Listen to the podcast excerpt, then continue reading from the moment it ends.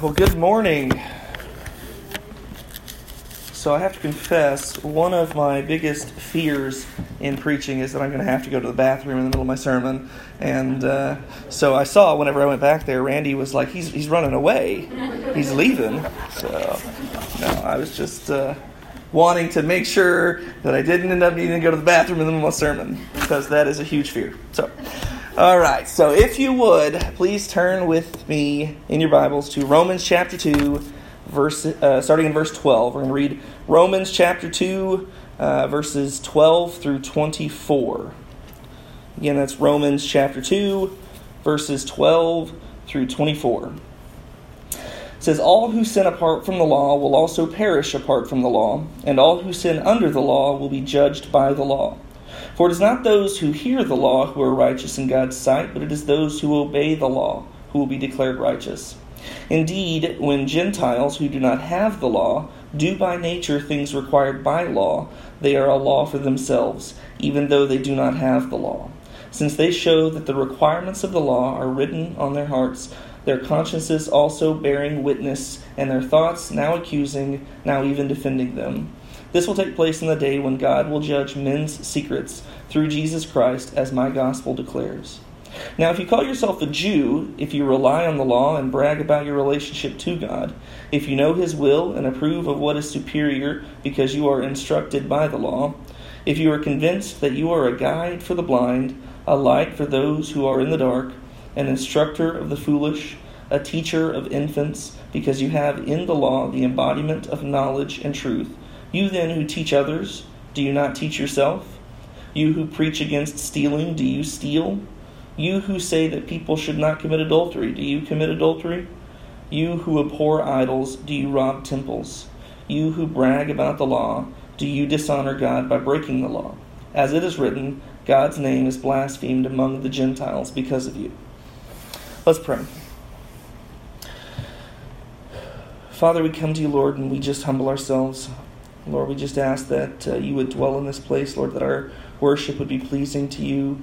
Lord, that you would speak to our hearts. Lord, I pray um, that over the next period of time, Lord, that you would speak through me, that the words that would come out of my mouth, Lord, would be yours, that this would be your message, Lord, that, that it wouldn't be mine, Lord, that it would be yours, that you would guide my words, that you would guide my thoughts. Lord, I pray that you would open our hearts to receive the message, Lord, that we would not be uh, prideful or, or um, Lord, that we would just be humbled, that we would hear your voice. Lord, we want more than anything that our lives glorify you. Lord, that we um, hear you say one day, Lord, um, well done, good and faithful service. That's that's what our our our lives aim towards. Lord, we love you. We praise you in Jesus' name. Amen. So um, let's kind of recap our journey so far. So, a couple of weeks ago, we started talking about how we were going to journey through Romans, and the goal was to see a revival. We were looking to see a revival first in our hearts, second in this church, and then ultimately in the community. And so um, we talked about the fact that uh, when Adam and Eve broke the world, God promised redemption. The first uh, promise of the Messiah came immediately after the um, uh, Adam and Eve sinned and the fall of man happened, uh, when God said that He would bring a seed from the woman who would uh, stamp the serpent's head. So that's the first uh, first uh, prophecy of the Messiah to come. So uh, God has been faithful, and we see through that that Christianity and the birth of Christ um, and His death and resurrection is the fulfillment of that promise. And so um, we see that Christianity, again, we talked about it's not a new religion, it's not set apart from Judaism. It is the fulfillment of all of the prophecy from the Old Testament. We are the fulfillment of Judaism. So we're not a new religion. Um, as recipients of God's mercy and His grace, we are obligated to one another because that's what God has commanded. And we talked about how uh, in um, chapter 1, verses 9 through 15, Paul talked about the fact that he had longed to go to Rome, but he had been prevented, and now he was going to be able to come. Uh, and his goal was that he would be able to impart to them a gift and that they would be mutually encouraged by one another. So we see that we also are obligated to one another. Uh, we talked about the fact that we should live our lives in a manner that shows our faith. Uh, Christianity is not a secretive lifestyle. We can't be Sunday morning Christians. Uh, coming in and, and checking in on a Sunday morning in a church building does not qualify you as a Christian. Uh, being a Christian uh, is something that uh, uh, weaves its way into every decision that we make. We must make all of our decisions through the lens of the gospel. Okay? We talked about that the gospel is the good news that God has made a way for us in spite of the fact that we deserve death. And we talked about the fact that all throughout the Old Testament, we see again and again and again and again that we cannot save ourselves. Every time somebody is raised up and we expect them to be the hero of the story that leads humanity into glory, we see that hero fall. We see it in Noah, we see it in Abraham, we see it in David, we see it all through Scripture. Um, and the gospel, the good news is that God dwelled in man and did for us what we could not do for ourselves. We talked about that. We talked about that. The fact that he did that was a revelation to us of his righteousness. That every time that we had been unfaithful and we've walked away from his, uh, his, his word, we've walked away from the blessings, that he blessed us and we were unfaithful to that, God, in turn, rather than uh, abandoning us, has made a way again and again and again. This morning we talked about the fact in, in, in Acts, it talks about that God did not leave himself without a witness. And so, all throughout, there was always a remnant that God preserved, and He was faithful when we were not. Okay? Um, then in Romans chapter 1, verse 18, we talked about the fact that a, a verdict was rendered and that we were all unrighteous. Uh, Paul lays out from 18, verse 18 through 32 that there is a broken road that sin takes us down. Um, and that broken that that those verses were both a warning to us so that we could examine our own lives and make sure that we're not on that path but it was also evidence that society was lost it was further evidence um, that we were incapable. Um, because Paul makes it very clear that it is self evident that we are dead. It doesn't take much looking around at society and seeing the state that things are in to, to know that, that we, are, we are horribly and hopelessly lost. Okay? And because it's self evident, we're without excuse and we're without grounds to stand in judgment of one another we all sin, we all do the same things, and so um, we're without grounds, we're without excuse. This levels the field; it removes the stumbling blocks. You can't you can't stand and say as a Gentile, "Well, I didn't know, I don't have the law." As a Jew, you you can't stand and say, "Well, we're better than you guys." There's there's there's a level ground. There's no stumbling blocks. Um, and because of that, Paul laid out what our response should be. It says in, in chapter 2, verses 2 through 4, we talked about last week that uh, God's kindness should lead us to repentance. Okay? Um, and then we also saw in verses 5 through 11 that um, the tree will produce its fruit. In the end, uh, good will be glorified and evil will be punished. So that brings us uh, to where we are in um, Romans chapter 2, verse 12 through uh, 12 and 13, we see all who sin apart from the law will also perish apart from the law, and all who sin under the law will be judged by the law. For it is not those who hear the law who are righteous in God's sight, but it is those who obey the law who will be declared righteous. And so, what we see is that in society there is this idea of moral relativism, that there's no such thing as absolute truth. You have your truth, I have my truth. You can't tell me that what I'm doing is wrong. I can't tell you that what you're doing is wrong because there's no truth. And, and we see right here in 12 and 13 that that just doesn't exist. All are going to be judged. Whether you have the law, whether you don't have the law, there is a truth. It is absolute, and there's no escaping it. We can't pretend um, that that we have something, uh, some some claim against this truth, and that's what Paul then goes on to do in the next two sections. Is he systematically dismantles arguments against that? Uh, and the first argument, starting in verse fourteen, is this idea, this feigned innocence that well, I just I didn't know. In uh, verse 14 through 16, he says, Indeed, when Gentiles who do not have the law do by nature things required by the law, they are a law for themselves, even though they do not have the law. They show that the requirements of the law are written on their hearts, their consciences also bearing witness, and their thoughts sometimes accusing them, and at other times even defending them. This will take place on the day when God judges people's secrets through Jesus Christ, as my gospel declares. Okay? And so what we see here is that the law is written on our hearts. Okay? There's there's the conscious inside us that tells us we know right and wrong. And if you study culture, C.S. Lewis uh, made this argument in Mere Christianity so well. If you study culture, yeah, there are differences in what cultures throughout history have thought were okay and not okay but there is a core to all cultures that, that transcends them um, of, of this idea of right and wrong. Um, you know, like the Roman Colosseum brutality uh, in, in, in gladiators fighting against one another, we would consider that completely abhorrent, but um, even in Rome, murdering, because that wasn't considered murder, that was sport. It was just sport to, to the death. Um, even Romans would consider murder wrong just as we consider murder wrong. There are certain things you don't have to be told they're wrong, you know they're wrong.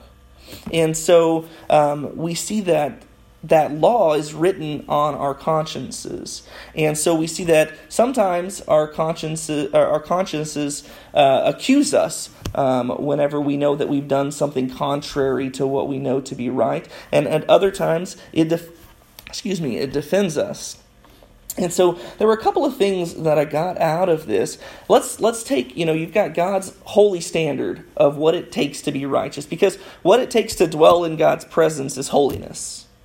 We are absolutely un, uh, unable to attain that holiness, which is why Christ came. Okay? So if you could live a perfect life, you could you could be holy, you could be with God, but because we're incapable, we have to claim Christ's life. So, um, but let's set that standard aside for just a moment and let's talk about our own standards. We all have our own standard of what good and bad are, what right and wrong are. Um, if we allow culture to influence us and we, we begin to, to slack away from God's standards, what we see is that even our own standard of right and wrong, we're unable to uphold at all times. We all, probably all of us in this room, believe that lying is wrong. And we have all probably in this room lied multiple times. You know, we all in this room probably think that it's wrong to talk about one another behind each other's backs. And we all have probably in this room done it. And so even our own standard of righteousness we can't uphold how much more so are we incapable of upholding the standard that God has set for us? Does that make sense? Okay? And so that's the first argument that Paul dismantles. He says, no, you can't claim innocence. You know right and wrong. It's self evident. And so you can't claim this innocence. You can't even uphold your own standard. So, so don't, don't pretend that you're going to stand before God and say, Well, I, I didn't know. I didn't have the law. I was a Gentile. It's not going to work. And then the next thing that he dismantles, starting in verse 17, he says, Now, if you call yourself a Jew, if you rely on the law and boast in God, if you know His will and approve of what is superior because you are instructed by the law, if you are convinced that you are a guide to the blind, a light for those who are in the dark, an instructor of the foolish, a teacher of little children, because you have in the law the embodiment of knowledge and truth. You then, who teach others, do you not teach yourself? You who preach against stealing, do you steal? You who say that people should not commit adultery, do you commit adultery? You who abhor idols, do you rob temples? You who boast in the law, do you dishonor God by breaking the law? And so he moves on from the Gentiles who are uh, claiming that, well, we, just, we didn't have the law, into the Jewish people who are arguing that they're more righteous because God has blessed them and given them the law and given them the prophets and given them the kings. And he then addresses and dismantles their self-righteousness where they think that you know they've become haughty.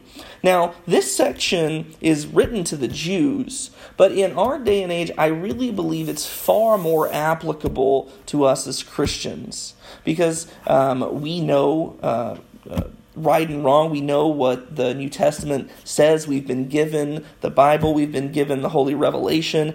And uh, so I look at this and I see that um, the Paul's Paul's argument to the Gentiles would be an argument made to non-believers, people that don't well we didn't know. Makes sense? And this argument made to the Jewish people would apply more to us. Okay? And so um, God goes on and he says, you know, you're standing up as if you've somehow earned your standing. But let's break it down. Let's convict you of what you've done. Um, you then who teach others, do you not teach yourself? You who preach against stealing, do you steal? You who say that people should not commit adultery, do you commit adultery? Right there. Let's talk about our standard versus God's standard. Okay? Um, up in verse uh, 16, it says that this will take place on the day when God judges people's secrets. And that's the point that I want to talk about. Christ took the standard of not doing to what is in the heart. Christ said, not only is it a sin to commit adultery, it's a, it, you've committed adultery if you've lusted after a woman. And so, what I would say again is we have this standard where we don't want to be that way, but I would say that probably every one of us in, in this room at some point in our life have lusted after someone else. Um, it's just it's just real. Okay? And so he said, you, you, you're not righteous. You haven't earned anything. You have no standing. You who um, abhor idols, do you rob temples? That's a throwback to what's written in uh, Malachi, where he says that uh, you rob temple, uh, you, you, know, you rob God, but yet you say to me, "How do you rob me?" And that's in the tithes and offerings. When we withhold those things that God has given us, we we've become people that rob God. So, do we rob temples? Yeah, I'd say that most of us, at least at some point, have. We've held back our, our trust in God and we've said, you know, I, I need them. I mean, I know I know personally there have been multiple times in my life where I'm like, man, I can't imagine tithing 10%. I can't make it on what I've got. How in the world am I going to make it on less than what I've got? You know? And that's a lack of trust. And so once again, Paul comes in and he knocks us off our pedestal and he says, You have nothing to boast. In fact, you're more guilty than the Gentiles because it's been laid out for you. You know what you're supposed to do. They have their conscience, but you have the law. You know exactly what to do. And so you're more guilty than they are.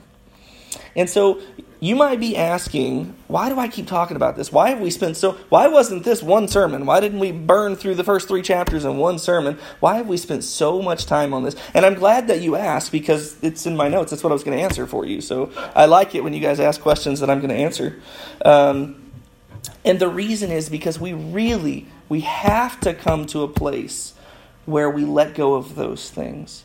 I keep coming back to it over and over and over. And we've spent so much time here because it is the most important thing that you can understand. If you want to come to salvation, you have to let go of the notion that you've done something for it. You haven't.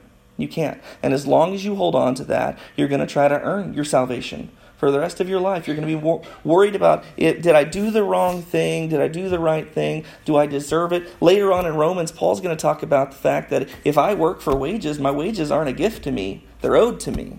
And if you work for your salvation in your mind, in your heart, in the deep places, you feel like your salvation is owed to you.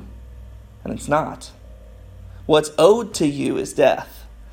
For the wages of sin is death, but the gift of God is eternal life. And so we, we spend so much time right here because it's it's so important. And we're not done. We've got a couple more weeks of, of dwelling in this because Paul spent so much time at the beginning of this letter really trying to convict everybody. You're all guilty. And so the last thing that we see here in this text is as it is written, God's name is blasphemed among the Gentiles because of you. And that's another thing that we've talked about is that one of the things that society um, claims about Christianity so often is that we're hypocritical. We do the things that we preach against. And like I've told you in the past, I don't think it's the hypocrisy that really bothers them. I think it's um, the fact that we're hypocritical. We do these things and then we act like we don't, which is what we see here that the, that the Jews are doing. They're claiming that they have this divine revelation from God, that they're somehow above the Gentiles. They're looking down on the Gentiles. Because if you remember, Paul's writing to a church that has been reintegrated after five years of just being Gentiles. The Jews had been cast out of Rome. After five years of that, the Jews have reintegrated into the church. And so you have this divided church where the Gentile Christians and the Jewish Christians are arguing about what it takes to be righteous. And uh, again, Paul's coming in, and he's just leveling the playing field and saying, get off your soapbox, stop making excuses. You need to be unified. And you need to be unified because we have a mission. The way that your church, the way that this body in Rome is acting, is blaspheming, is causing the Gentiles to blaspheme us. Understand, Paul was planning to use the church in Rome as a staging ground for his mission to go further to Spain. So Paul was constantly thinking about how do I continue to move the gospel further and further and further. And so that's the question that we have to ask ourselves throughout the week in our daily lives. Are we being hypocritical? Are we lying about the way that we are? Are we acting this holier than thou? Are we the people that this community looks at and says, that's why I'm not a Christian. I have a very, very, very close friend of mine that's not a believer. And when we first met, we talked over years about why he wasn't a believer. And he said, You know, I wasn't a believer because early on in high school I found out Christians were no different than anyone else. They went to church and then they bullied other kids at school. They did all the same things. And they're just, they're no different. And he said, You guys are the first people I've ever met that made me question that. And, and he hasn't surrendered his life to the Lord yet, but it's a sad indictment on us as Christians that we have people that look at us and say, Why in the world would I want to follow Jesus? We're supposed to be that light. And again, it's why I've said over and over and over we can't run from sinful things. Jesus didn't. He ate with uh, prostitutes, with tax collectors who were considered thieves. He, he got down into the mess. When the woman was caught in adultery, he didn't even lecture her. He said, Go and sin no more. Where are your accusers? I don't accuse you either. She wasn't, she wasn't, again, she wasn't being accused of it. She was caught. They knew she did it. And the law said that she should be stoned. And Jesus said, if you, let, let he who hath no sin cast the first stone. And yet, we as Christians, we do these things. We sin and then we get out and we judge the world. We've become we've we've made the the folks that are lost our enemies, and I've come to understand that honestly, the the the people in the world that are ra- rallying against me, the the the gay rights movement, the the um, um atheists, all of these people that that have al- almost the antithesis of my beliefs, they're not my enemies. And I have to stop treating them like they're my enemies because I'll never win them. They're prisoners of war. That's what they are. The enemy has captured them, and he has got them in his camp. They've got this Stockholm syndrome where they've fallen in love with their captor, but they don't even realize that they're prisoners. So, why am I fighting them? My goal is to fight the enemy and free the prisoner. Does that make sense? we can't do that if we stand on our soapbox, if we condemn the world, if we if we if we try to separate ourselves from the world. The thing that separates us is our love.